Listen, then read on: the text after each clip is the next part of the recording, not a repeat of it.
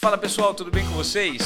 Sejam muito bem-vindos a mais um episódio de Desobediência Produtiva e hoje a gente tem o privilégio de receber aqui uma empreendedora que talvez seja uma das grandes representantes de uma geração de pessoas que de fato colocam a mão na massa, né?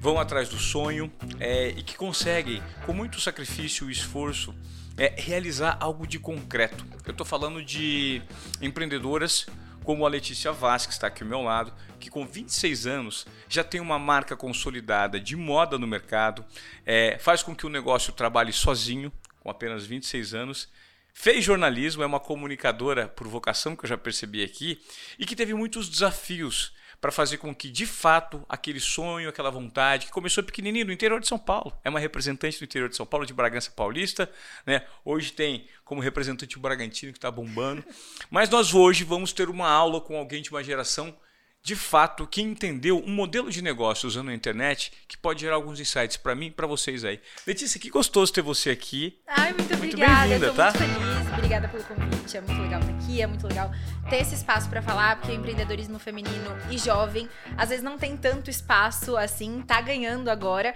Então, quanto mais a gente puder ocupar esses espaços e falar e ajudar, acho que é super válido. Eu tô muito feliz. Que legal. Bom, eu queria que você começasse explicando para o nosso público aqui do Desobediência Produtiva qual que é o modelo do seu negócio e que tamanho vocês é, atingiram. Porque eu sei que muitas vezes é, algumas informações não podem ser passadas, tem números que às vezes, até por assim, cautela é bom segurar, mas é interessante saber que hoje o seu negócio ele é um negócio de sucesso.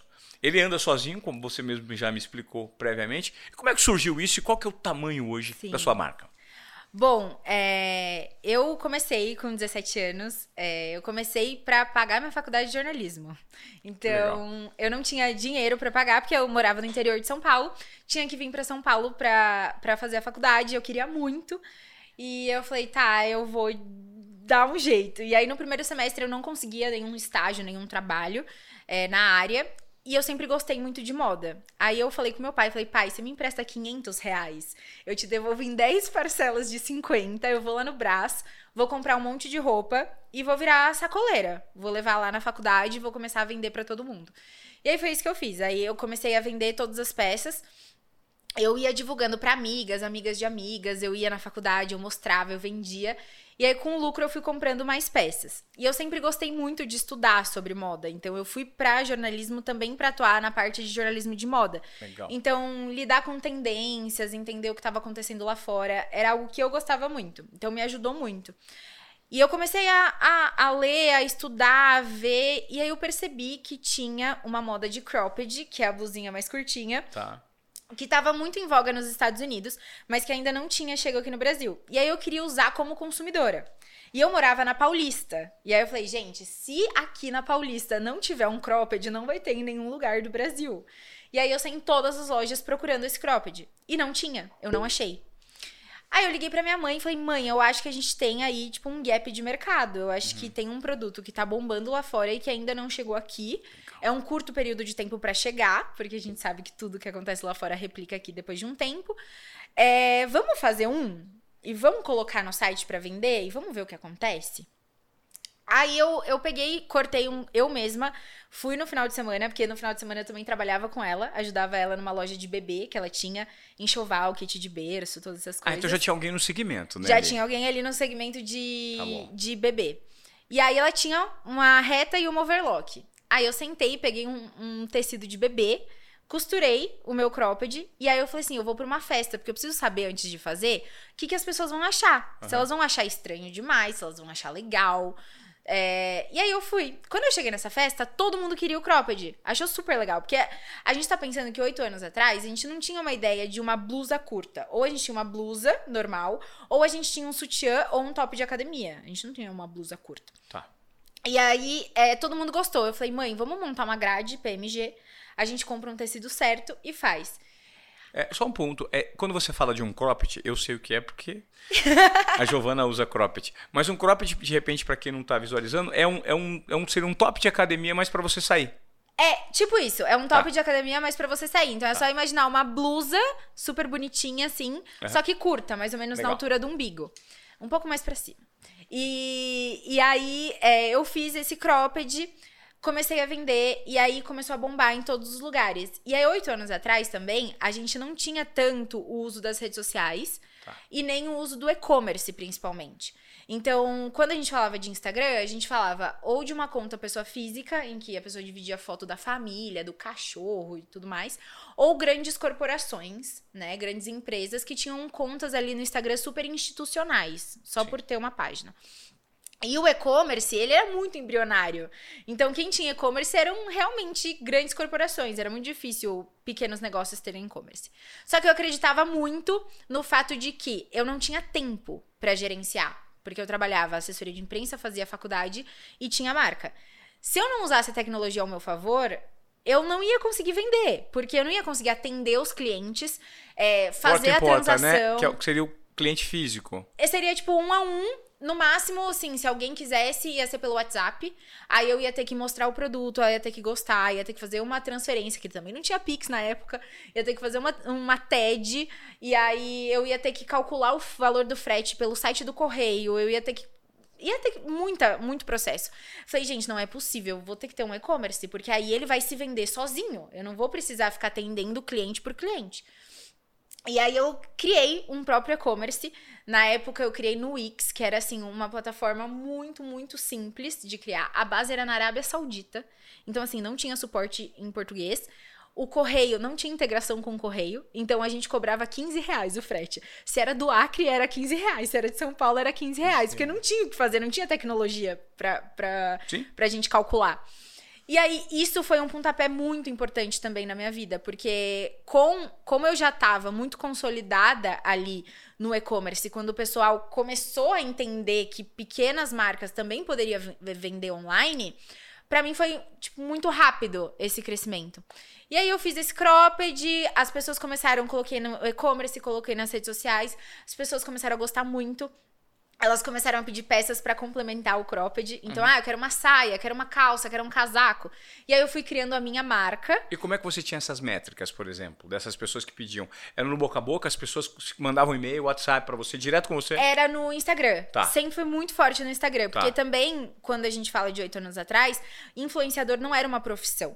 O influenciador, ele tava começando. Então, claro. ele era só uma pessoa que tinham muitos seguidores, que as pessoas gostavam de acompanhar o dia a dia e que dividia o que ela usava de produto no dia a dia, mas sem nenhuma forma de monetização.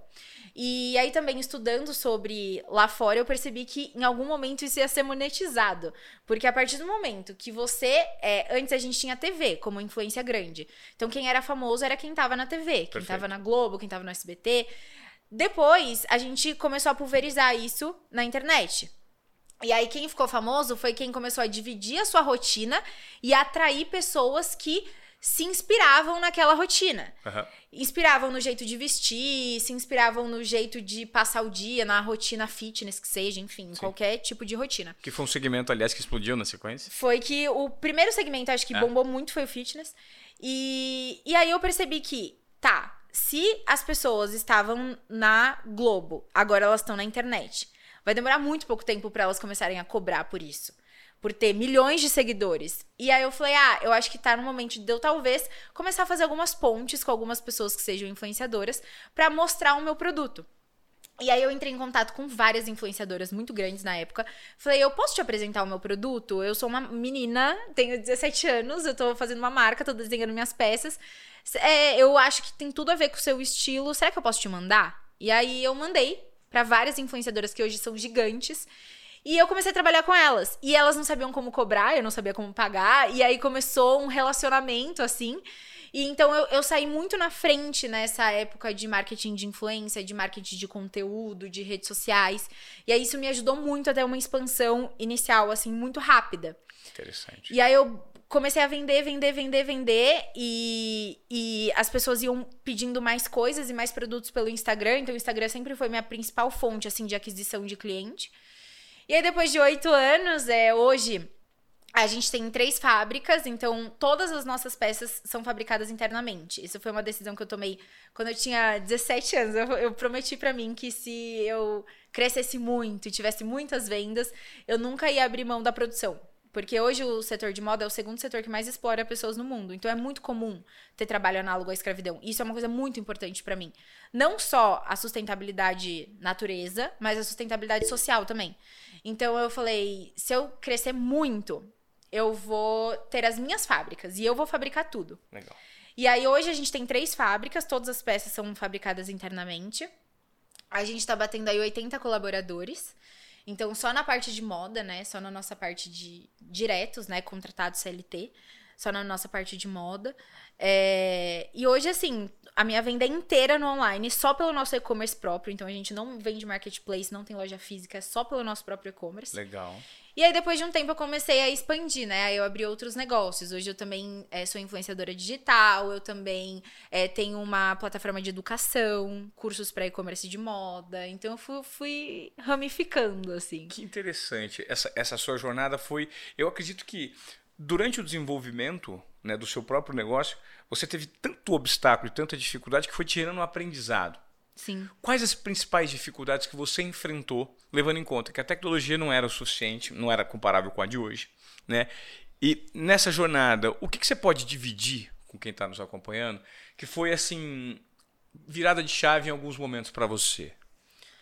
Boa pergunta. Eu acho que tem alguns pontos assim que é, eu acho que são micro coisas que vão acontecendo e que juntas elas chegam num resultado. Então, o que eu vejo hoje da geração, por exemplo, é uma geração muito imediatista. Então, pelo reflexo da, das redes sociais mesmo, a gente acredita que se a gente postar uma coisa hoje, amanhã a gente vai bombar e daqui um mês a gente vai estar milionário. E, e, o que eu, eu passei toda a minha vida acreditando é que a disciplina e a constância vão te levar muito mais longe do que você ter uma ideia genial e você comercializar essa ideia. Então, é, eu sou muito disciplinada. Então, eu acho que assim, a primeira coisa que eu fiz foi quando eu decidi que eu voltei para Bragança, abandonei minha faculdade de jornalismo tá. e falei, agora vai dar certo. Foi a decisão mais importante da minha vida e a mais difícil. Porque antes disso, eu não tinha uma empresa. Eu tinha pessoas trabalhando assim a esmo ali e eu lutando para dar tudo certo. Depois que eu falei, tem que dar certo. Eu falei, eu vou construir uma empresa. Eu vou ter que alugar um lugar, eu vou ter que contratar pessoas, eu vou ter que profissionalizar, eu vou ter que ter processos. Então vai ser um, mais complexo. Será que eu, com 18 anos, 19 anos, tenho capacidade para fazer isso? E aí foi uma assim, conversa eu comigo mesma. Eu falei, ah, eu prefiro me arrepender do que eu é, fiz do que, do que eu não fiz. Então eu falei, vou testar. E aí eu fui e decidi fazer. Então acho que a primeira grande dificuldade que eu tive foi tomar essa decisão de vou me tornar uma empresa. Hum. É, porque foi bem complexo tentar profissionalizar algo que era muito amador. Porque no amador tudo vale, né? Sim. Não tem processo, não tem números, não tem estatística, não tem nada. E quem te ajudou nesse processo? Então, a primeira, incrível que pareça, a primeira pessoa é, que eu contratei da parte administrativa, né? Porque uhum. eu já tinha, é, com 19 anos, eu já tinha 20 funcionários da parte operacional. Mas foi meu pai. Eu contra... A primeira pessoa que eu contratei foi meu pai para cuidar do financeiro. Porque eu sou uma pessoa muito do marketing e muito do desenvolvimento de produto. Então hoje eu desenho ainda todas as peças da LV. Uhum. E eu sou muito dessa área. E aí eu precisava de alguém para cuidar do administrativo e do RH, contabilidade, coisas que assim, eu não era boa e eu não gostava. Então, às vezes o tempo que eu gastava para fazer uma coisa do financeiro, eu fazia 10 no marketing porque eu amava. Então eu falei, pai, é, eu tô aqui, a gente tem esse. Tra... Isso tudo tá acontecendo na minha vida em meses, né? Porque depois que eu voltei para Bragança, em seis meses foi muito rápido o crescimento. Eu preciso de alguém de confiança para ficar no financeiro comigo. E aí, o que, que você acha? E ele era gerente de vendas de autopeça, de peça de carro. Então, assim, não tem absolutamente nada a ver.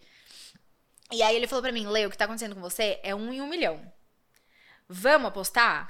Ele te deu essa força. Ele me deu essa força. Tá. Os meus pais são, ah, inicialmente, os meus pais e o meu namorado, que o meu namorado me conheceu, a gente se conheceu um mês antes de eu abrir a LV. Ah, então faz um tempão. Faz mais de. A gente namora nove, vai fazer nove anos. Então, é, todos eles, os três, assim, minha família como um todo, meu namorado, foram as pessoas que mais deram suporte para mim. Então, meu pai falou: vamos, tipo, o que tá acontecendo em você é um em um milhão vamos para cima. Eu acho que Não. tem muita chance da gente expandir, da gente crescer, da gente vender mais. E aí ele largou o trabalho dele. e foi cuidar da LV. Aí, com todo esse aparato que eu tinha é, financeiro, contábil e, e, e também de, de, RH, principalmente, de gestão de pessoas, foi muito mais fácil expandir, né? Que aí Perfeito. eu fui tirando uma parte de mim, assim. Eu tirei essa parte e falei, pai, aí é com você. E trabalhar com família, assim, tipo, é, é, tem muita confiança, né? Então, eu tava 100% plena de que ele tava fazendo o que eu faria, ele estava fazendo, sabe? Claro. Você então, pagou os 500 ótimo. reais dele? Não paguei! Pai, eu tô te devendo até hoje. Não paguei, não paguei. Ah, imagina, você imagina. Você pagou com orgulho, orgulho a felicidade Sim. e o quanto ele deve ter ficado satisfeito. Você Sim. tem irmãos? Tenho. tenho é. Hoje a minha família inteira trabalha lá. Trabalha junto. A minha mãe é coordenadora de produção. Aí eu tenho é. dois irmãos, uma menina e um menino. O Nicolas, ele é design gráfico. E a Nicole ajuda na parte de modelagem das peças, né? Desenvolvimento, desenho e tal.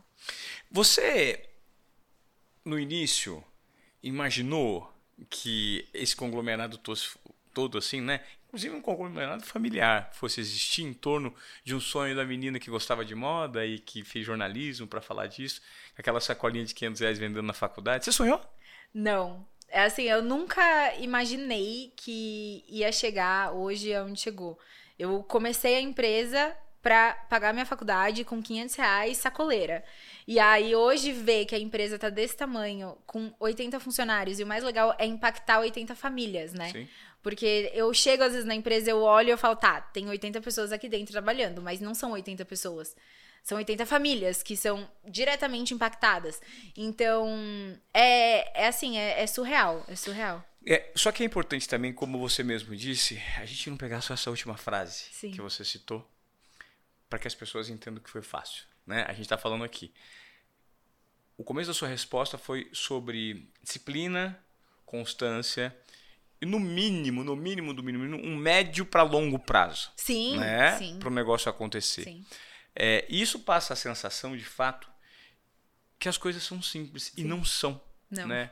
Durante o processo, uh, você, você chegou, Letícia, em algum momento falar, cara, isso aqui não tá difícil, tá complicado, poxa, me frustrei aqui, porque eu acho interessante também a gente dividir as frustrações Sim. com as pessoas, porque é justamente na frustração que você se prova. Sim. Não é? Eu acredito é na, que tenha acontecido com você. crise que você consegue. Uhum. Na, na pandemia, foi o maior exemplo disso. A pandemia eu fiquei completamente em choque. Eu não sabia o que ia acontecer na pandemia, ninguém sabia, né? Mas o simples fato de você já ter o e-commerce não era um, já uma percepção de que poderia... não, não necessariamente porque na pandemia, primeiro, as pessoas compram roupa para sair, elas não compram roupa para ficar em casa. Segundo, tinha muita chance de lockdown e minhas costureiras eram um grupo de risco. Então tinha muita chance de eu não poder abrir a fábrica e tá. não poder ter roupa para vender. Mesmo que eu vendesse, eu não ia ter roupa para vender. Sim. É, e aí, isso, esse foi um momento assim de grande prova, eu acredito, para muitos empresários, muitos empreendedores que tiveram que lidar com uma situação que eles não sabiam quanto tempo ia durar. Porque uma coisa é a gente saber que ah, a gente está com uma crise que vai começar em janeiro, vai terminar em dezembro. Outra coisa é a gente não saber qual é a crise nem durante quanto tempo ela vai perdurar. E aí isso foi bem difícil para mim. É, foi aí que nasceu o meu braço da educação. Que eu, ah. Porque aí o que, que eu pensei? Eu falei, gente, tem um monte de gente em casa, sem nada para fazer.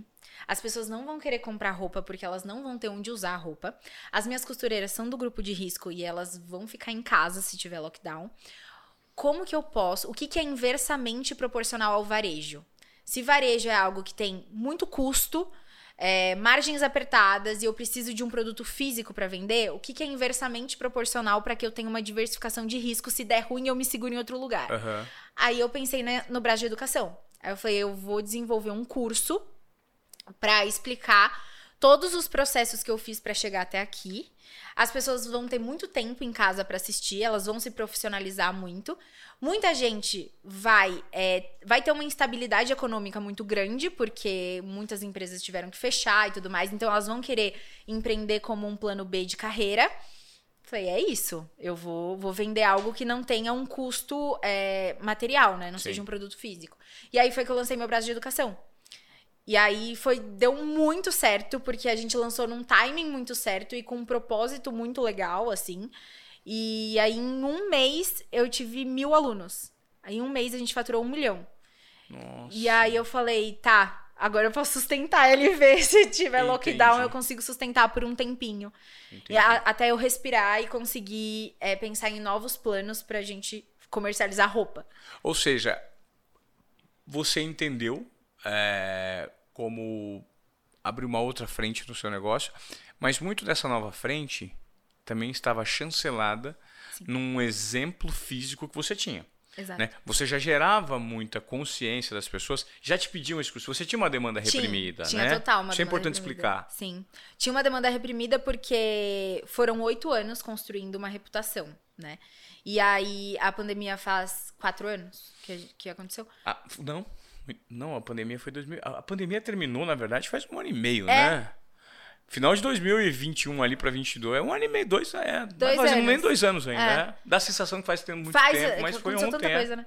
E, e, mas eu já tinha muito tempo consolidada no mercado e uma reputação muito grande, então foi mais ou menos usar isso. Foi uma, uma diversificação de risco, né? Que tipo, no marketing a gente chama, no marketing a gente chama de branding equity, que é, é equidade de marca. É quando uma marca, por exemplo, a Apple, ela é tão valiosa que se ela lançar um carro ou um cartão de crédito, você vai consumir da mesma forma, porque você confia na marca. Então ela consegue pegar o poder dela e monetizar em outras frentes. Sim. Até porque isso porque, por exemplo, a Samsung ela vende muito mais telefone do que a Apple em quantidade, mas ela é muito menos valiosa do que a Apple porque ela tem esse, esse poder de, de marca, de posicionamento. Sim. Então foi basicamente isso que eu entendi, que a, a minha imagem vendia mais do que qualquer produto. Então, eu poderia vender roupa, ou curso, ou publicidade, ou palestra, o que fosse que eu venderia. Eu construí essa imagem ao longo de oito anos, então eu conseguiria monetizar. Legal. Que é o, a, a, ideia de branding equity. Então, foi mais ou menos isso que eu imaginei. E, e imaginei muito a questão de diversificação de risco. É, eu sempre gosto de trabalhar com coisas que são, tipo, inversamente proporcionais. Então, se a gente está falando que o setor de moda é, a Amaro fez isso muito bem na pandemia. É, por exemplo, ela, ela trabalhava com moda, ela viu a pandemia, chegou, é, pessoas não compravam mais roupa para sair, enfim. Ela começou a vender produtos de skincare, de beleza. Que as pessoas estavam com muito tempo em casa. Então, elas tinham muito tempo para fazer tratamento no rosto, hidratar o cabelo, fazer a unha. E ela falou: então eu vou trabalhar com algo que, mesmo sendo no mesmo setor, ele é, tipo, ali, no momento, ele estava sendo inversamente proporcional. E aí eu pensei nisso para desenvolver a, a, parte de educação e, e, foi muito, muito legal. Foi muito bom. E como é que, é como é que tá o atual momento? Então você continua com o segmento de moda, você está com uma plataforma para explicar como funcionam os Sim. métodos de e-commerce para as pessoas. E, e como que tem sido a divisão do tempo? Qual que é o atual momento? É, dividir o tempo é muito difícil, né? É. Eu, eu, acho que é, Todo mundo, todo lugar que eu vou, as pessoas me perguntam, Lê, como que você consegue? Eu, na verdade, eu tenho três empresas, né? Então, eu tenho Moda Lab, que é a plataforma de cursos, eu tenho a LV, que é a moda, e eu tenho Letícia Vaz, Publicidades e Palestras, em que eu sou influenciadora e palestrante. É, então, assim, eu acho que é, para você conseguir equilibrar tudo, é, primeiro é muita organização. Então, primeiro, eu sou muito organizada no que é prioridade no momento. Eu acho que não dá para tudo ser prioridade, não dá para tudo ser importante, tudo ser urgente. Então, hoje eu tô aqui, a minha prioridade é essa. A LV não é prioridade, meu, meu curso não é prioridade. Amanhã pode ser que a LV seja prioridade e essa empresa não seja prioridade. Então, acho que o importante é a gente definir o que é prioridade e o que é urgente no momento. E não se cobrar tanto de tudo estar 100% perfeito o tempo todo, porque nunca vai estar. Então, é como se fosse assim, é como se eu estivesse equilibrando vários pratos. E aí, quando eu subo um, os outros caem. Aí uhum. eu vou uhum. lá e pego os outros e esse cai. E aí eu fico nesse, nesse equilíbrio, assim, que precisa de muita terapia para você conseguir olhar para tudo isso e falar, tá, talvez esse trabalho ele não foi é, entregue com a maior excelência do mundo, mas a essência dele tá ali. Então, isso é uma coisa que eu demorei muito tempo para aprender. Porque eu sou uma pessoa muito perfeccionista e muito controladora, então eu queria que tudo saísse perfeito o tempo todo. E aí um dia eu entendi que nem tudo vai sair perfeito, você precisa escolher suas batalhas. Então, às vezes, é, eu olho um trabalho que eu tenho que entregar. Às vezes ele não tá incrivelmente perfeito. Mas para eu transformar ele incrivelmente perfeito, eu vou deixar de fazer outra coisa. Então eu tô entregando o que eu tinha que entregar ali, a minha essência tá ali, eu comuniquei o que eu queria, vai ser entendido? Ótimo, vamos entregar esse e vamos pro outro. E então isso demorou muito para eu aprender e aí hoje eu tô tentando equilibrar tudo, mas me suaviza muito a LV conseguir andar sozinha, né? Sim. Então, há dois anos atrás, menos até um ano atrás, eu, a LV não conseguia andar sozinha. Eu tinha que estar tá lá para todos os processos e para tudo acontecer. E isso a gente tá falando de uma empresa de sete anos. Então, às vezes as pessoas acham que elas vão abrir uma empresa hoje e daqui um ano a empresa vai estar tá ali voando sozinha e a pessoa vai estar tá em casa. Não vai. Eu demorei sete anos para desenvolver processos de que eu pudesse sair e as pessoas não me ligassem o tempo todo, porque sair você pode. O Sim. problema é que seus funcionários não vão saber o que fazer. Uhum. Então, é, eles ficavam me ligando o tempo todo e falando, Lê, o que, que eu preciso fazer? Como que eu faço? Ou aconteceu algo extraordinário? Como que eu lido com isso? Então, foi, assim, muito planejamento e muita construção de processo. Por isso que nos meus cursos eu sou muito defensora do processo. Legal. Eu acho que para todo, todo empreendedor que quer crescer, ele precisa desenvolver processos. Então ele precisa entender como que é o macro da empresa dele, segmentar a empresa dele dentro dos, é, dos espaços que ela tem, né? Marketing, vendas, gestão, enfim. Criar ali um fluxograma de trabalho de cada área. E aí, com esse fluxograma de trabalho de cada área, ele vai entender: ah, eu quero expandir tanto em tantos anos? Aonde eu preciso investir mais? Aonde eu já tenho funcionário suficiente? Quais são os processos que vão ser feitos? Ah, se for a Maria ou o João fazendo, os processos vão ser feitos da mesma forma. Então, eu desenvolvi muito é, essa parte de, de processos e desenvolvi muito uma, uma parte que foi muito pessoal minha também, de confiança. Eu, como empreendedora, eu olhava e eu falava: ninguém faz tão bem nem tão rápido como eu eu sou a melhor pessoa para fazer tudo da minha empresa. Uhum. E aí eu acabava sendo a própria próprio inimigo da minha empresa, porque a minha empresa podia estar tá crescendo muito e eu tava ali querendo fazer tudo do meu jeito. Então, eu entendi que se eu delegasse para pessoas muito confiáveis, elas poderiam fazer até melhor do que eu. E aí, quando eu entendi isso e eu realmente coloquei em prática, eu desenhei os processos, criei a cultura organizacional, assim, da empresa. Falei, gente, eu quero que seja feito assim, assim, assim. É, bora. Contratei pessoas que eram muito boas no que faziam. E aí, hoje eu consigo. Eu saio, venho aqui, vou viajar, faço minhas coisas para poder viver também. Você falou de um ponto muito importante agora no final, que é ter pessoas certas para o lugar certo. Exato. A qualidade da onde. E pessoas boas custam caro, né? Custam caro. E aí a, as pessoas às vezes. É, esse é um grande ponto dos empreendedores, né? Eles não querem pagar porque eles acreditam que ah, o trabalho é muito simples, é muito fácil, eu faço muito rápido, eu faço muito bem. Então para que que eu vou pagar? Só que se você quer, eu falo que eu demorei muito tempo também para entender isso que o trabalho era uma parte da minha vida. O trabalho não era a minha vida. Sim. Como eu comecei a empreender com 17 anos, o trabalho virou uma parte de mim. Porque com 17 anos, eu tava. Com 19, eu tava com 20 funcionários. Com 20, eu tava. Com 21, eu tava sendo a Forbes. Então, eu entendia que a minha identidade era o meu trabalho. E aí, depois de um tempo, quando eu comecei a delegar e eu comecei a colocar pessoas muito boas, eu comecei a enxergar que eu falava: não, eu posso ter uma vida. Eu posso namorar, eu posso sair, eu posso ter outras empresas, uhum. eu posso fazer outras coisas. Só que para você ter uma vida, você precisa delegar. E aí são escolhas. Ou você paga e delega, ou você fica refém da sua própria empresa.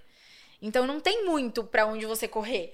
É, as empresas que são gigantes hoje, imagine se elas ficassem só com Steve Jobs trabalhando ali em todos os setores da empresa dele. Não, não tem como. Então eu acho que, que contratar é, é é um grande problema, assim, para os pequenos empreendedores. E eu acho que é muito necessário. É até uma questão de mindset, né? Que precisa Exato. ser mudado para que isso não aconteça como você sentiu na pele que poderia acontecer com você. Exato. Você falou é, desse volume de, de trabalho muito precocemente num momento é, super importante da vida de qualquer Sim. pessoa, né? Que é esse auge da juventude. Existe algum, alguma fase da sua vida que você pulou ou que foi roubada pelo espaço dedicado ao trabalho e que você sentiu em algum momento que, poxa, não, sei lá, festei pouco, é, namorei pouco, bebi pouco, baguncei pouco. Te, teve isso ou não? Teve, teve. Eu, eu, por exemplo, nunca fui em jogos universitários. Nunca fui. É. É, então, eu, eu, eu nunca fui pra festa, eu nunca fui, nunca fui pra lugar nenhum. Nunca fiz nada, assim. Aham. É, A Giovana também nunca foi, né, Gil? Pra jogos universitários, não. Também não? Vai pra balada Joguinho- aí? Por falta de tra- balada eu ia, mas jogos universitários é. É por, é por escolha, é, por amor é, próprio, é, é por amor próprio, dignidade. isso é dignidade, é exatamente. Mas enfim, te- você estava falando, nesse tempo teve algumas coisas que você se, poxa, perdi isso e gostaria de ter recuperado ou não. É, eu acho que assim, eu, eu queria ter. Eu tive que amadurecer muito rápido. Então, com 17 anos eu tava criando a empresa, com 19 eu já tinha muitos funcionários, é, com 20 eu já tive que lidar com um pouco de hate na internet, porque você expandindo muito rápido, você acaba se destacando e pessoas que têm. Não se destacando do, digo, do tipo, ah, estou em voga, sou maravilhosa, mas todo mundo que tá com a imagem aposta, ela recebe também algo, positivo ou negativo. Claro. E por eu estar com a minha imagem na- nas redes sociais e na internet, e, e eu sou uma pessoa que, assim, se eu defino que eu quero que isso aconteça, eu vou fazer tudo que está no meu alcance para isso acontecer. Então eu fazia tudo mesmo. Se eu tivesse que entrar nos grupos de Facebook das faculdades para divulgar o meu produto e falar, gente, tudo bem? Eu tô vendendo essa blusa aqui, olha que linda, né? Eu fazia. Eu não tinha problema nenhum com isso. Então isso também é uma coisa que muitas, gentes, muitas pessoas falam pra mim. Lê, é, quando a gente tem 17 anos, meu namorado fala pra- isso pra mim sempre. Eu nunca pegaria 500 reais, iria no Brás, compraria roupa e viraria sacoleira, sacoleira no primeiro ano de faculdade. No primeiro ano eu tinha vergonha de falar. Ela falou, tipo, no primeiro ano eu não sabia, eu chegava na sala, não conseguia me comunicar com as pessoas. Como que você ia vender uma roupa no meio da sua sala? Sim. E aí eu falei, não, eu vou. Tipo, era, era isso que eu queria da minha E vida. você gostava, né? Eu gostava, pra mim não, não era. Isso foi algo muito importante assim na minha carreira. Eu nunca acho que o que eu tô fazendo tem que ter vergonha, ou tem que ter medo, ou tem que ter algo negativo. Eu vou lá e faço. O máximo que as pessoas vão fazer é olhar pra mim e falar: ah, não foi legal, não gostei, tipo, não vou comprar e dane-se, eu vou continuar fazendo o meu trabalho, sabe? Então eu sou muito focada nisso. E aí isso fez com que eu amadurecesse muito rápido. Porque com, com 19 anos eu já tava com muitos funcionários, 20 anos tava saindo na Forbes, 21 a galera já tava falando de mim na internet, coisas positivas e negativas.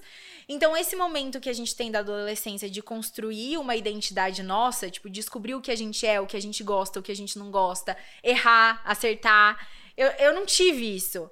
Então, eu falo pro meu namorado que às vezes eu sinto que socialmente eu ainda sou um bebê, sabe? É, então, assim, às vezes profissionalmente eu sou muito evoluída. Então eu sento, eu converso, eu negocio, eu fecho negócio, eu faço tudo. Agora, socialmente, às vezes eu olho, eu tô num- numa festa, assim, com um monte de amigo. E aí eu falo, meu Deus, será que se eu falar alguma coisa vão achar que eu sou chata? Ai, será que se eu falar que eu quero ir embora, vão me julgar? Então eu ainda sou um, um bebê, assim. Insegu- Você sente uma certa insegurança, Insegurança. Por, por falta de experiência de Exato. viver Por situações... falta de repertório. Repertório. Exato. Então, assim, isso foi uma coisa que eu trabalhei muito em mim. Que aí, depois que a LV começou a ficar mais consolidada, eu falei: tá, agora eu quero ter repertório de ir para uma festa e ver como é uma festa. De ir pra Sapucaí e ficar até as 6 horas da manhã e ver o que acontece no Sapucaí. Legal. Então, eu comecei a me dar essas oportunidades, assim, de, de viver, porque.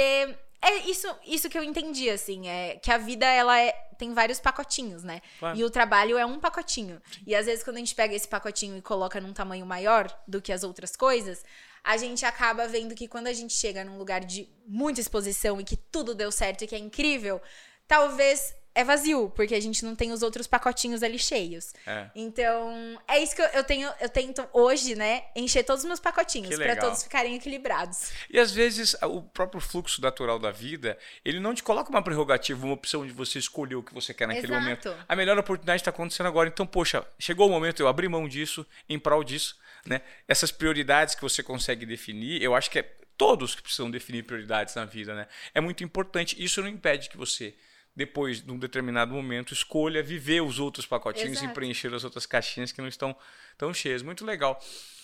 É, poxa, 26 anos, é uma figura super é, é, proeminente, relevante, de um contexto geracional, né? E você, em algum momento, né, nessa vida de empreendedor, você senta com mentes mais velhas, mindset. Quando você compara um mindset seu, né, com muita ousadia, porque você, você, já é, você é geração Z. Eu sou, sou. Você ainda é geração, você, você é o começo da geração Z, Começo. né? Começo da geração Z. Essa proximidade com o digital, ela é, ela é, ela é muito forte, Sim. né? Muito precoce no seu caso. Quando você senta para conversar com pessoas de outros segmentos, é, você nota algum tipo de diferença de mindset, assim, Sim, em relação Muito. a setor, é, qualidades e defeitos que a sua geração traz e que contrastam muito com outras gerações? Você tem isso claro assim na sua cabeça? É, assim, na, na Ah. minha percepção, eu acho que a nossa. é, eu tava lendo até um livro que é muito legal, chama Tribo, que é um livro sobre criação de comunidade. Ai, cara, eu vi isso. Olha que loucura. Antes de você. O Carlos Bush sugeriu esse livro. Ele sugeriu vários livros que eu já li. Robert Cialdini, Eu comecei a É, ler originais, antes de ontem, é Adrian muito bom. Grant. É, ele, ele, exatamente isso. Ele, ele falou desse livro. É muito bom. É. Eu gostei muito dele, ah, eu tô lendo ainda, né? Mas eu gostei muito dele. Porque ele fala exatamente sobre a criação de comunidade e sobre a distinção de, da, da nossa geração atual pra geração mais antiga. Então, assim, é, a nossa geração atual, ela tá muito pautada em propósito. Então, ela não quer só receber o salário dela, fazer o que ela tem que fazer, ir embora e tchau. Ela quer que ela trabalhe para um bem maior e que esse bem maior, esse propósito esteja alinhado com o propósito dela. Então, é por isso que antigamente a gente tinha a figura do rei, né? A gente tinha a figura do rei e todo mundo vivia pra agradar o rei. Então Sim. o rei tinha uma, uma- ali um poder máximo de tudo. Hoje em dia a gente não tem mais um rei e a gente não tem nem mais um único canal de comunicação pra gente endeusar uma pessoa. Hoje tá muito mais horizontal, hoje todo mundo produz conteúdo. Hoje no TikTok os próprios usuários conseguem produzir conteúdo, as próprias clientes conseguem falar do produto, falar o que não gostou, falar o que gostou. Então hoje tá muito mais horizontal do que vertical. Então, esse esse senso de comunidade, ele vem crescendo muito nas últimas gerações. Se a gente for pensar em gerações pra trás, as gerações mais antigas, eram gerações que entravam no mercado de trabalho muito cedo e ficavam 50 anos trabalhando na mesma empresa, fazendo a mesma coisa, e tava tudo bem, porque a vida era aquilo. Hoje em dia as pessoas elas querem ter, elas querem ser ouvidas também, e elas querem fazer diferença no mundo. Então essa diferença que elas elas querem fazer é, acaba impactando diretamente em muito mais empreendedores. Então a gente tem ali uma, uma geração que nunca foi tão falado em empreendedorismo. Sim. Empreendedorismo nunca esteve tão em voga que nem está hoje Sim. nessa geração. Então são pessoas que quando você olha, elas querem fazer diferença no mundo. Elas querem ter um negócio delas, elas querem viver o próprio sonho delas, elas querem colocar algo no papel, elas querem transformar. Então, essa é a principal diferença que eu vejo. Acho que a geração antiga ela tá muito presa ainda em algo do tipo mais estável. Sim. Porque quando a gente vai pensar em uma monarquia, é algo totalmente estável, nunca muda. Ah, ah, é até o, o primeiro exemplo que o, o livro dá, a tribo dá, é a questão da monarquia. Quando a gente tá com o rei, é totalmente estável. A gente sabe ali quem é, a gente sabe pra quem vai passar, quais são as gerações, Sim. a gente sabe o que vai acontecer, a gente sabe que tem que agradar o rei, a gente sabe que tem que fazer tudo isso. Hoje em dia, não cabe mais uma monarquia, porque as pessoas querem falar, elas querem ser ouvidas, elas querem explanar, elas querem viver os próprios sonhos, elas querem votar, elas querem criar o próprio produto, ser disruptivo no mercado. Sim. Então, acho que esse- essa diferença é, geracional é muito importante. é, da gente olhar, a gente entender e até criar novos produtos e novas empresas para atender essa demanda. E, e isso gera uma necessidade enorme de reinvenção. Total. Principalmente para profissionais que estão há muito tempo no mercado. Você, você me deu uma deixa muito interessante. A gente vai lançar. Já lançou, eu acho que esse episódio talvez já tenha sido com a terceira, mas nós vamos continuar em 2024 em parceria com a Escola Sampo de Negócios, a jornada Be the Future. Ah, Nós, com a legal. Escola Sampo, cursos totalmente gratuitos, em que a gente tem como objetivo falar e dar insights para as pessoas de como elas podem se enquadrar no mundo de hoje Sim. né? É a história do VUCA e do Bunny. Nós vivíamos um mundo extremamente previsível, é, calculado, com poucas Estável. surpresas, estável, né, em que tudo andava como se fosse uma locomotiva, tinha uma previsibilidade. Hoje o mundo passou a ser inseguro, ansioso, aleatório, Sim. imprevisível, Sim. e tudo isso gera em nós seres humanos um nível de ansiedade, de insatisfação e de incertezas com o futuro que e o objetivo reside justamente aí em a gente explorar as 10 principais competências que foram listadas pelo Fórum Econômico Mundial, as competências do amanhã, para que as pessoas hoje aprendam Sim. de que forma elas podem se reinventar, independentemente do segmento onde elas estão, para ter uma transformação maior no mundo, uma transformação delas e delas para o mundo. Sim. Né? E a principal competência é o aprender a aprender. Sim, exatamente. Né? Eu acho que é, a, é, é o número um, a competência é o número um. Então a jornada Be The Future vem com esse objetivo justamente para ajudar as pessoas a entenderem um pouco mais. Tá todo mundo no mesmo barco, não é mesmo? Sim. Tá todo mundo no mesmo barco. Então não importa o que te trouxe até aqui, importa como você vai lidar daqui em diante com essa transição, com essa transformação. Né? É, e eu acho que é uma transição cada vez mais rápida, né? Porque Sim. antes é, era estável. E imprevisível, né? Passou por um momento de digitalização, aí a gente vai passando, mas cada vez parece que o período de tempo ele é menor de novas mudanças. Então a gente está mudando o tempo todo. É, novas redes sociais é, nascem e mudam totalmente o comportamento de consumo.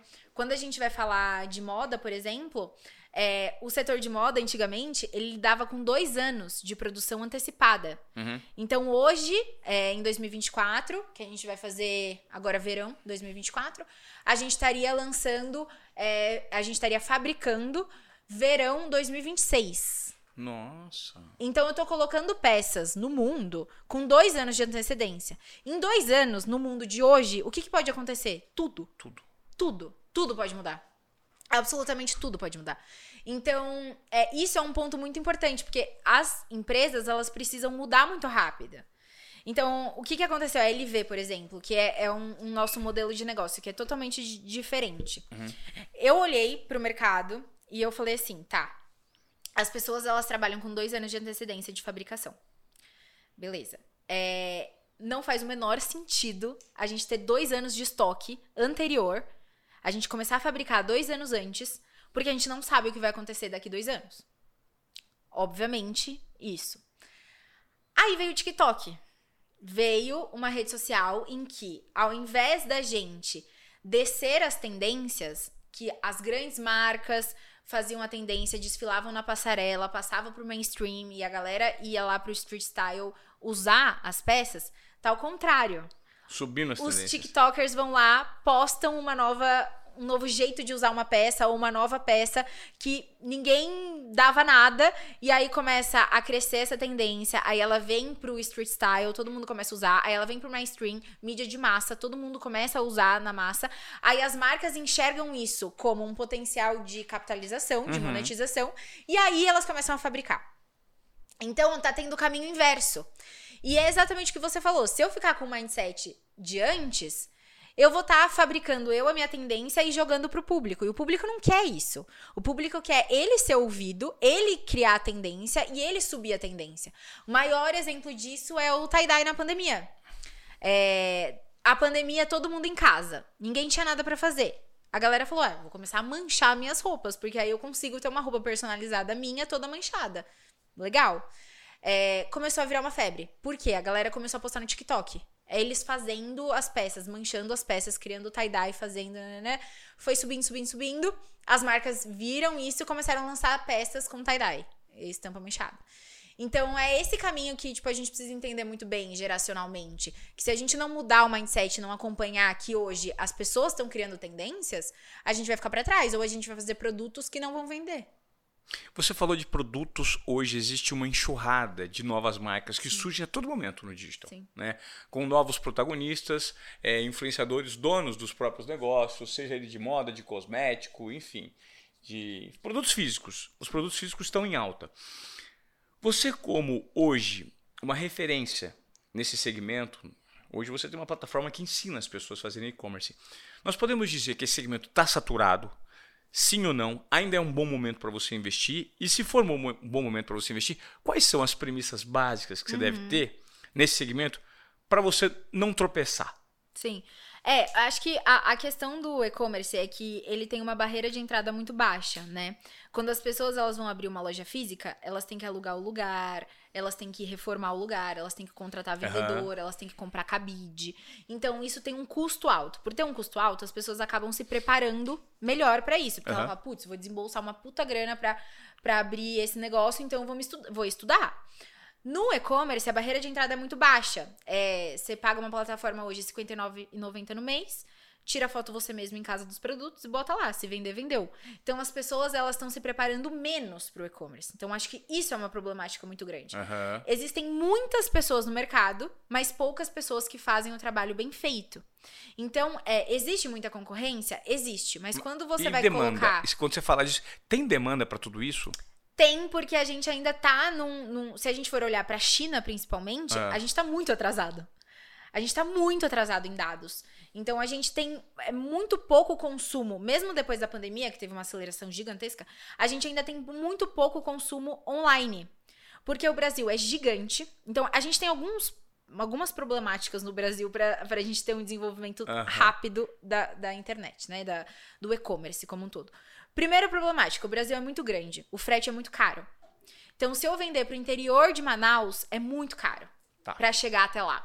E é caro porque realmente é caro o deslocamento até lá, entendeu? Então o frete já é um empecilho grande, que talvez se eu tivesse em países é, que fossem menores ou que tivessem uma melhor, é, um melhor deslocamento entre as cidades, que às vezes tem cidade no interior que você tem que, assim, tem cidade que você tem que pegar barco pra chegar, Claro, então sim. é muito complexo.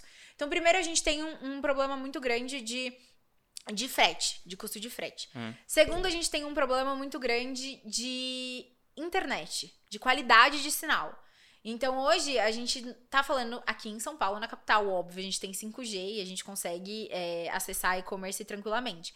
Mas e se a gente vai falar lá do interior da Bahia? A gente vai ter esse mesmo acesso à internet? A gente tem o mesmo acesso à qualidade? Aham. Então, isso dificulta muito o processo de compra. Terceiro, confiabilidade. As pessoas, assim, ainda são muito receosas de comprar na internet. Será que vai chegar? Será que não é um golpe? Será que vai dar certo? E, e quarto é a confiabilidade não do, do processo em si, mas a confiabilidade de, principalmente em roupa, vai servir? Eu vou ter que trocar? Qual que é a dificuldade de troca? É, será que se eu tiver que trocar, vai valer a pena ainda a compra eu trocar? Se eu tiver que devolver, será que a empresa vai me estornar? Então a gente tem esses pontos que são bem complexos de desenvolvimento do e-commerce no Brasil, mas que eu acho que é algo que a gente vem evoluindo com o tempo. Então, hoje a gente já tem corredores de entrega que ficam muito mais baratos para a gente conseguir entregar. Uhum. A gente tá com o desenvolvimento de, de internet. Hoje a nossa conexão é muito melhor, então a gente já tá melhorando. Cada vez mais que a gente tá aqui divulgando o e-commerce, a gente tá d- abrindo espaço para as pessoas testarem e confiarem, né, em comprar pela digitalmente. Então acho que é um caminho assim, acho que existe muito para trabalhar, muito, acho que tem muito espaço no Brasil, acho que não está saturado. Eu acho que o que tá saturado são muitas pessoas fazendo a mesma coisa. Ah, tá. Então, o que acontece é que hoje as pessoas pensam assim: ah, tá, a barreira de entrada do e-commerce é muito baixa, eu vou criar um e-commerce, vou criar um Instagram, vou postar meus produtos lá e, como uma mágica, vai vender. Não vai vender. Uma coisa é você ter uma loja física em que passam pessoas na frente o dia inteiro olhando a sua vitrine. Outra hora é eu ter uma loja digital, um e-commerce, em que se eu não divulgar a minha URL, ninguém vai achar a minha marca. Claro. Ninguém vai encontrar o meu produto.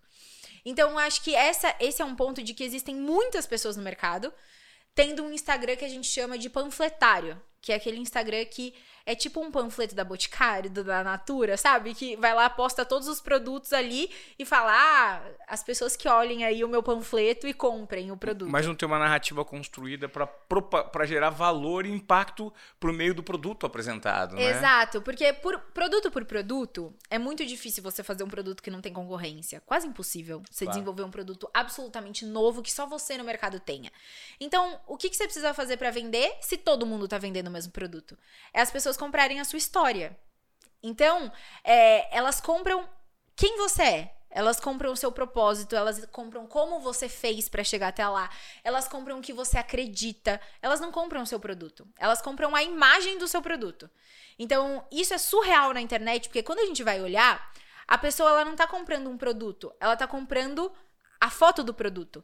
Então, se ela tá comprando a foto do, do produto, ela tá comprando, comprando a composição da foto.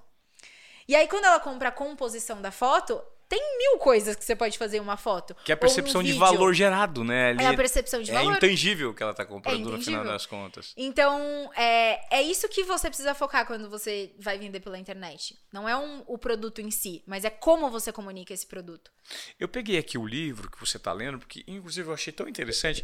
Como eu te disse, momentos antes de você falar, eu, eu li uma publicação do Carlos Bush. O livro é do Seth Godin, Isso, né? isso mesmo. autor do best-seller Tribos. Nós precisamos que você nos lidere. É, ele explora a importância de criar comunidades e liderar, liderar tribos, destacando como a liderança pode desempenhar um papel crucial no mundo dos negócios. Você sabe que eu fiquei tão empolgado? Tem outros aqui que o Carlos Bush. Aham. Aliás, um abraço para o Carlos Bush. Você conhece o Bush? Um cara muito legal. a Não gente conheço, entrevistou. mas- Bush, obrigado pela indicação. Um abraço para você. Vou ler esse livro, tá? Gostei. É muito Sua bom. sugestão, que bom. Vou ler e vou. A gente está num processo aqui também de internamente que a gente quer estimular todo mundo a consumir conteúdos para trazer cada um os seus insights. Recentemente, a Gil fez um curso super legal e trouxe os insights para dentro e é impressionante como a educação ela ajuda na reinvenção do nosso modelo de negócio, né? Muito. O tempo inteiro. Você estuda muito? É, você lê o tempo inteiro? Encontra tempo para isso? Qual que é a sua fonte principal de absorção de conteúdo? Hoje é livro. Eu sou apaixonada. Ler? Eu gosto muito de ler. Então, eu sou apaixonada por livro. Eu acho que é, é uma forma muito fácil da gente adquirir conhecimento. Porque às vezes pessoas que desenvolveram, tipo, o Philip Kotler, que é um grande gênio do marketing, ele colocou todas as ideias dele dentro de um livro que você tá na sua cama com Kindle, você vai lá, compra e chega na hora ali e você lê. E é muito prático.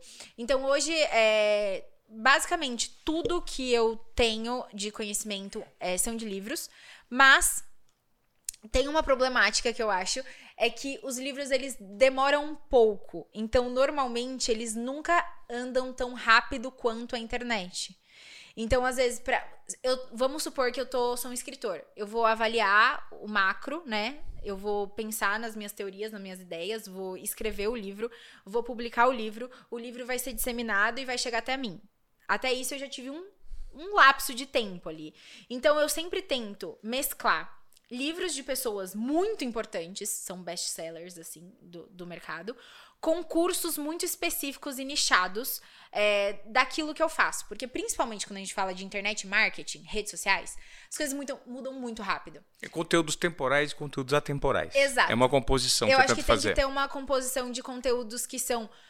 O atemporal, ele é um pouco mais teórico, Sim. né? Então, ele é muito importante pra gente ter uma base boa do que a gente tá fazendo, se a gente tá indo pro caminho certo.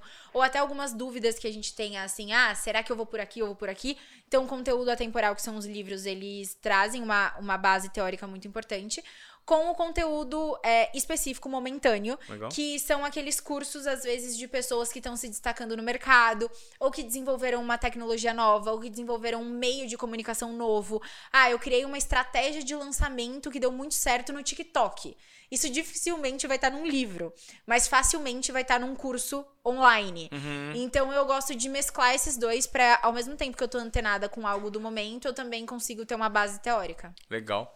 Você falou também sobre um novo posicionamento, que é a construção da sua narrativa por meio dos exemplos vividos, né? A sua jornada, palestrante, ser palestrante. E você, poxa, você já é jornalista de vocação, né? Estudou dois anos do curso de jornalismo na Casper Libero e hoje consegue colocar, independentemente da faculdade, com essa vocação que você já percebeu, essa vontade que você tinha, esse poder de comunicação e influência que você exerce hoje, por meio de ter uma comunicação mesmo, ferramentas que você consegue colocar muito facilmente para fora.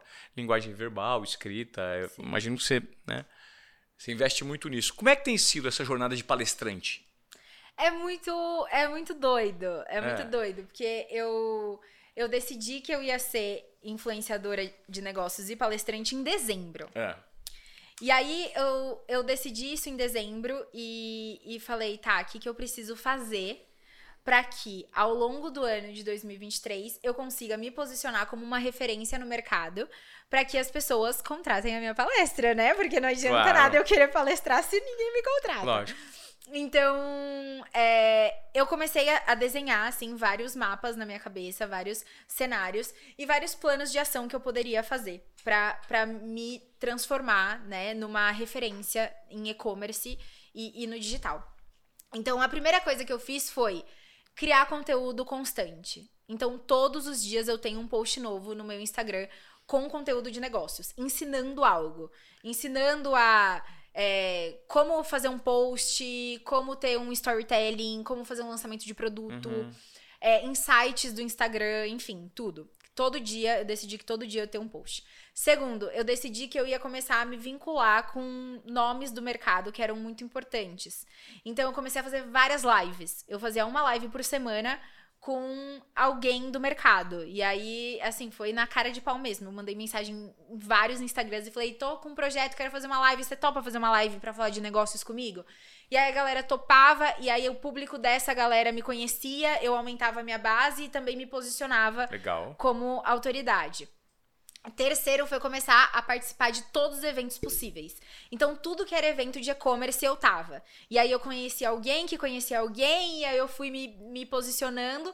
Então, foi assim, esse ano de 2023, ele foi basicamente um ano de plantio. Que legal. Então, a partir do momento que em dezembro eu decidi que eu ia virar, eu falei assim, eu vou fazer tudo que é possível para eu me transformar numa referência do mercado.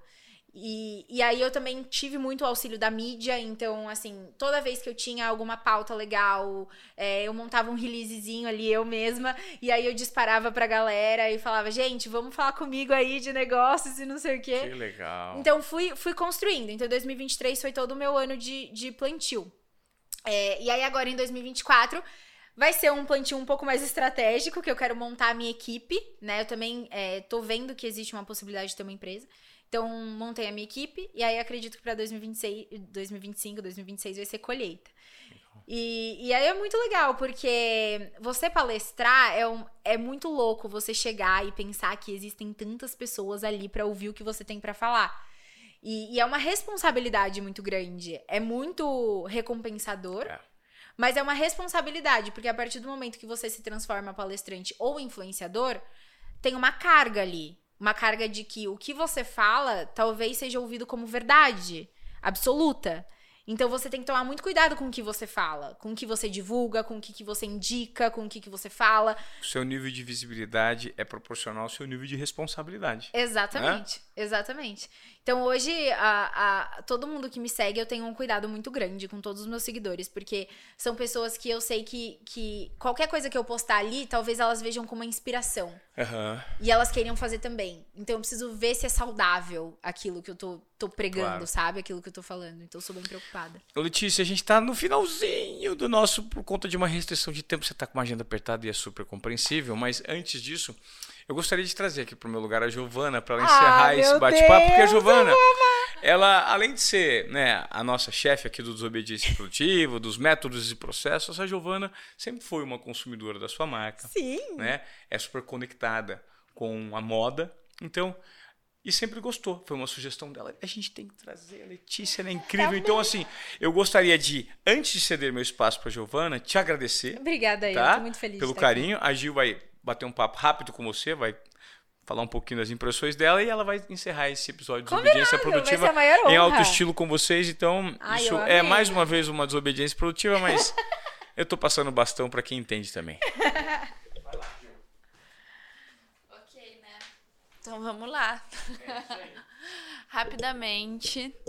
Primeiro te agradecer por você estar tá aqui. É, a gente tem um desafio aqui nos Obediência Produtiva, apesar da empresa ser liderada, comandada por uma mulher, a gente tem um desafio de trazer mulheres, porque quem faz a curadoria não é a mulher, são os homens. Então, Entendi. assim, é, é ter você sentado aqui falando sobre o empreendedorismo e mostrando que uma mulher pode sim ser, ser líder de uma empresa, e não só de uma, como de três empresas e vários negócios. É, isso é muito representativo. Então, de antemão, muito obrigada por estar aqui. É, como o Iva falou, eu já fui muito consumidora da sua marca. Na época do Cropped eu adorava, eu comprava muito, eu tinha várias roupas.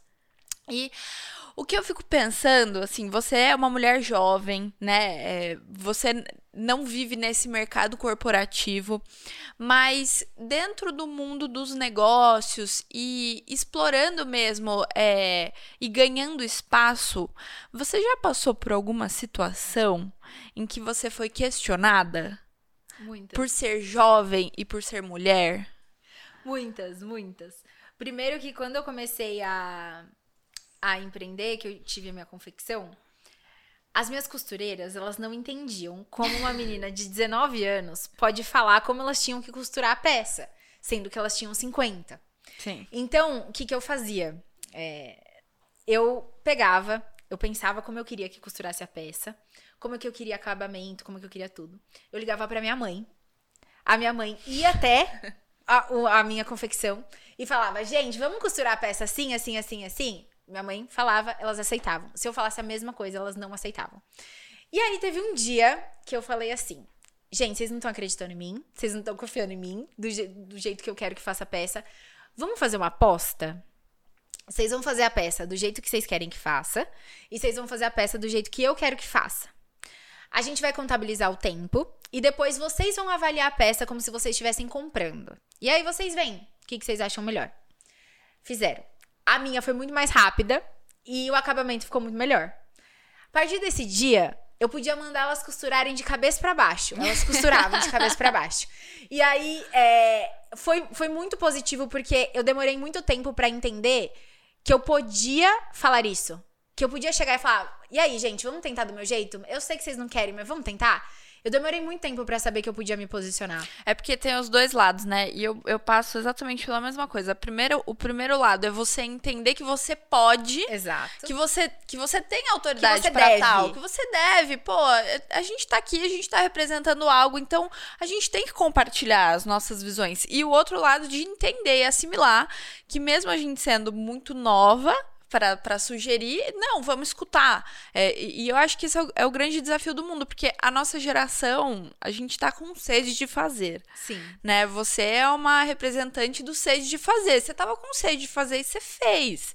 E deu certo. E a gente tava até conversando nos bastidores. Você não, você não tem uma, uma graduação formal. Você, você parou uma faculdade por causa da sua empresa. E daí? Qual é o problema? Isso, isso te faz menos ou mais? Não. Você seguiu o que você queria fazer. Então, assim, a gente tem uma geração com muita sede de fazer, mas tendo que lidar com gerações que estranham, né? Que levam em consideração muito o fato da idade mesmo. Não, se eu sou mais velho, eu tenho mais experiência. Sim. Então vai para lá, porque aqui você não tem espaço, né? E eu, eu imagino você sendo jovem, mulher, essa trajetória de ser uma mulher de negócios, uma mulher que se posiciona, uma mulher que cresce, que tem um, a marca pessoal, que tem uma marca de roupa, é, que tem uma parte educacional para realmente ajudar pessoas, eu, eu não consigo imaginar o tamanho dos desafios. E quanta terapia você teve Sim, que fazer. eu fiz muita terapia.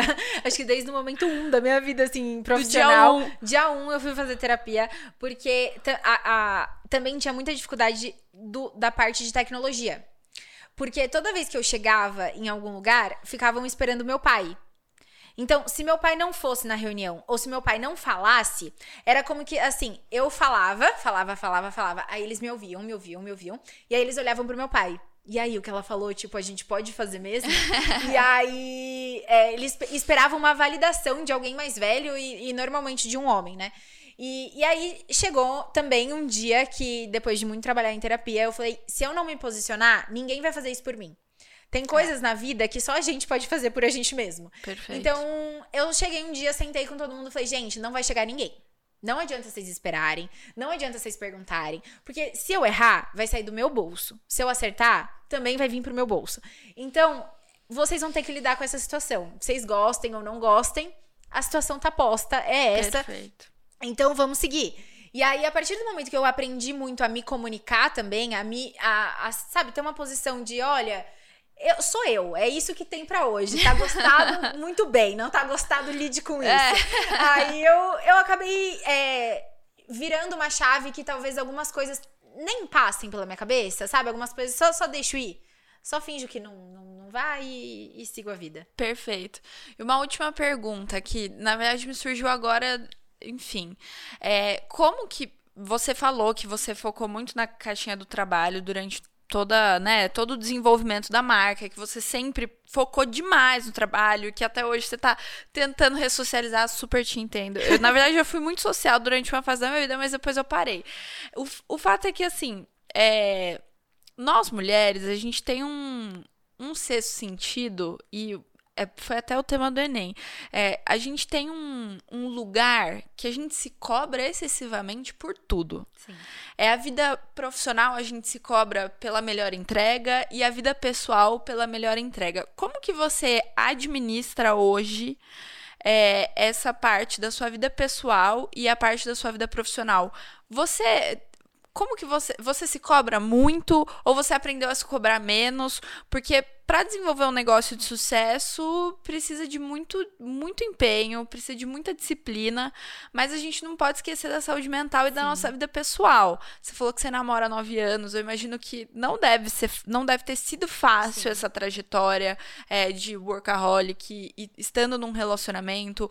Como que você faz planejamentos futuros de vida pessoal? Você só vive? Como que faz a vida pessoal da Letícia? Eu acho que a coisa mais importante da minha vida até hoje, para eu conseguir cuidar de tudo, foi aprender a falar não.